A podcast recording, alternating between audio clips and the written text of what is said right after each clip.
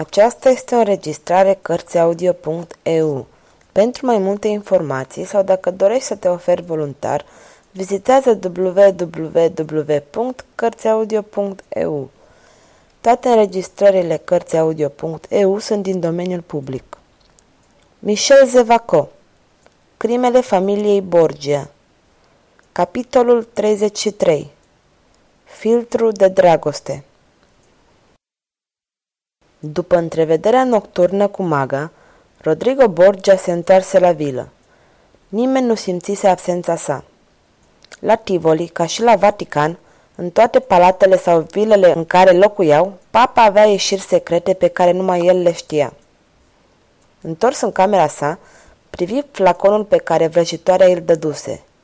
Îl întorcea pe toate părțile cu o bucurie nestăvilită.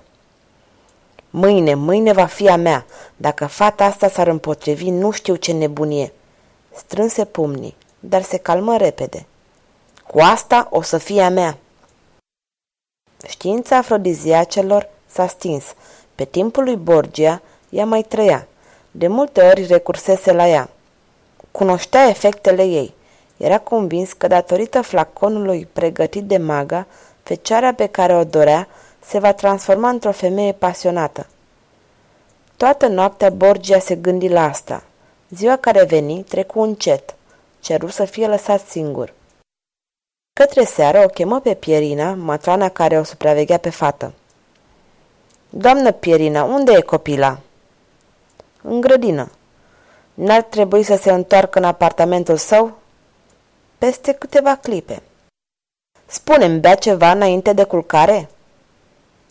Bea mult, febra e de vină. Ce bea?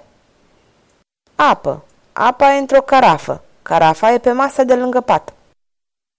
Vorbind, matrona îl privea fix pe papă. Apoi ieși și reveni cu o carafă cu apă. Bătrânul Borgia zâmbi. Îi plăcea că are astfel de servitori, gata să îndeplinească și dorințele neexprimate. Femeia puse carafa pe masă, fără ca Borgia să facă vreun semn de aprobare zise numai.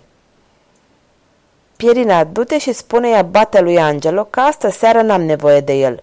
Mi-e somn și lectura mă obosește. Apoi întoarce-te. Matroana dispăru. Borgia se apropie repede de cană. Cu o mână tremurătoare, picură trei stropi din licoarea conținută de flacon. Apa nu-și schimbă nici culoarea, nici mirosul. Apoi se așeză în fotoliul său. Pierina se întoarse. Poți să pleci acum, zise el liniștit. Nu mai am nevoie de nimeni, dar ia și carafa și două înapoi. Matroana luă carafa și plecă. Înfundat în fotoliul său, papa se gândea la noaptea de dragoste care urma. Inima a început să-i bată puternic, tâmplele îi zvâcneau. Pe la nouă ieși din camera sa și se îndreptă spre dormitorul Rositei, mergând cu pas sigur. Într-un culoar întunecat, Pierina îl aștepta. A băut, zise ea. Apoi a adormit. Am închis ușa cu cheia. Poftiți cheia. Borgia luă cheia, deschise încet ușa. Era palid, mâinile îi tremurau. Inima îi bătea să-i spargă pieptul, gâtul îi se uscase. Capul îi se învârtea de emoție și dorință. Intră. Patul era la stânga, acoperit de mătăsuri brodate. Lângă pat, pe o măsuță elegantă, se afla un platou de cristal. Pe platou se odihnea carafa și un pahar aproape gol. La capătul celălalt al patului, altă măsuță pe care lumina o lumânare de ceară dintr-un sfeșnic de aur. Borgia privi patul, mai mult ghicea decât vedea. Un tremur îi cuprinse tot corpul. Se aplecă. Cum să o trezească dacă nu printr-o sărutare? Și ea, palpitând, cuprinsă de voluptatea elixirului, ar fi. Îi căuta gura și mâna lui fierbinte se așeză pe sânul fetei.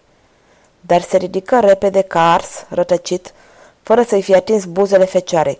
Se ridică, sudoarea îi acoperea fruntea și un fior rece îi străbătea prin oase. Groaza îi se citea în ochi.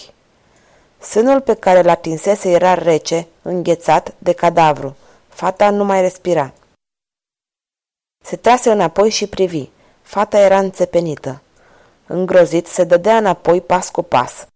Luă lumânarea, dar nu îndrăzni imediat să ilumineze fața.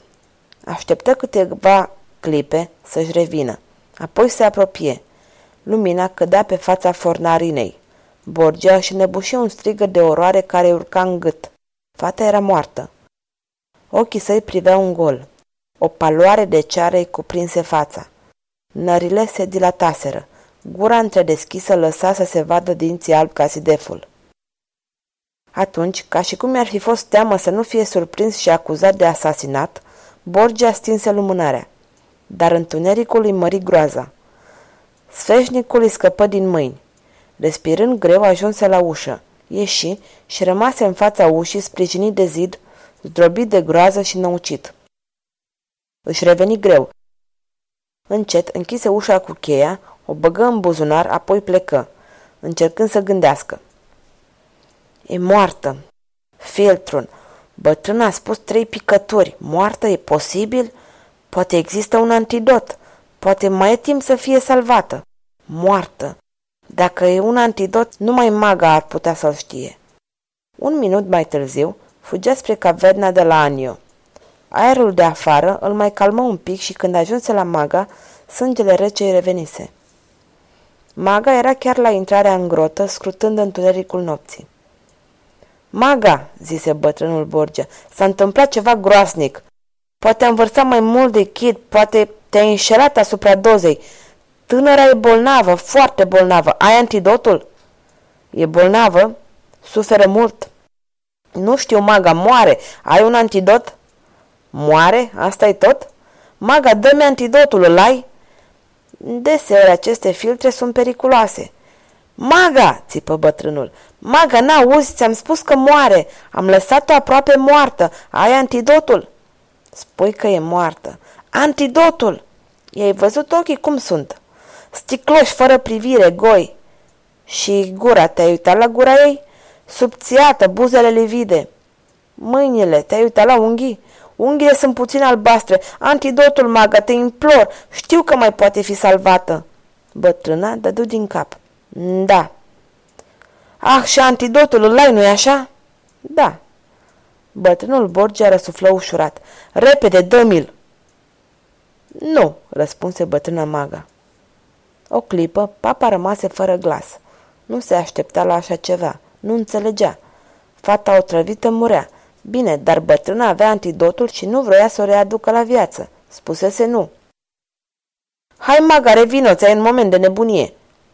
Niciodată n-am fost mai puțin nebună, Borgia. Papa înmărmuri. Pentru prima dată maga îi spusese pe nume. Și nu vrei să-mi dai antidotul, de ce? Pentru că vreau să sufer, Rodrigo. De data asta Borgia se înspăimântă. Vocea ei se transformase. Se părea că e o voce cunoscută. Unde? Când o mai auzise? Se dădu câțiva pași înapoi, ca și cum ar fi întâlnit o fantomă. Nu vrei să o salvezi pe această nefericită?" Nu, Rodrigo," răspunse maga, care se retrăgea spre fundul cavernei, așa încât Borgia abia o mai vedea. Nu, nu vreau să salvez copila, fiindcă te cunosc." Mă cunoști?" repetă el năuc. O cunosc și pe ea." Ascultă, Rodrigo. Acum 16 ani, o fetiță a fost lăsată pe scările bisericii Santange. Biserica Santange. Mama era contesa Alma, amanta ta, și copilul pe care l-am luat, copilul născut din poftele tale, copila pe care ai asasinat-o Borgia, este fata ta. Papa se clătină, picioarele îi se înmuiară. Vocea sinistră a lui Maga îi străpungea țeasta ca un fier înroșit în foc. Fata mea! Și acum vrei să știi, Rodrigo, de ce nu vreau să o salvez, deși aș putea? Dar Borgia nu mai asculta. Nu mai înțelegea. Nebun de groază și oroare, împleticindu-se, repeta ca un nebun cuvântul care îi blocase mintea. Fata mea! Fata mea! Ăsta e începutul pedepsei, murmură Roza Vaneța. Sfârșitul capitolului 33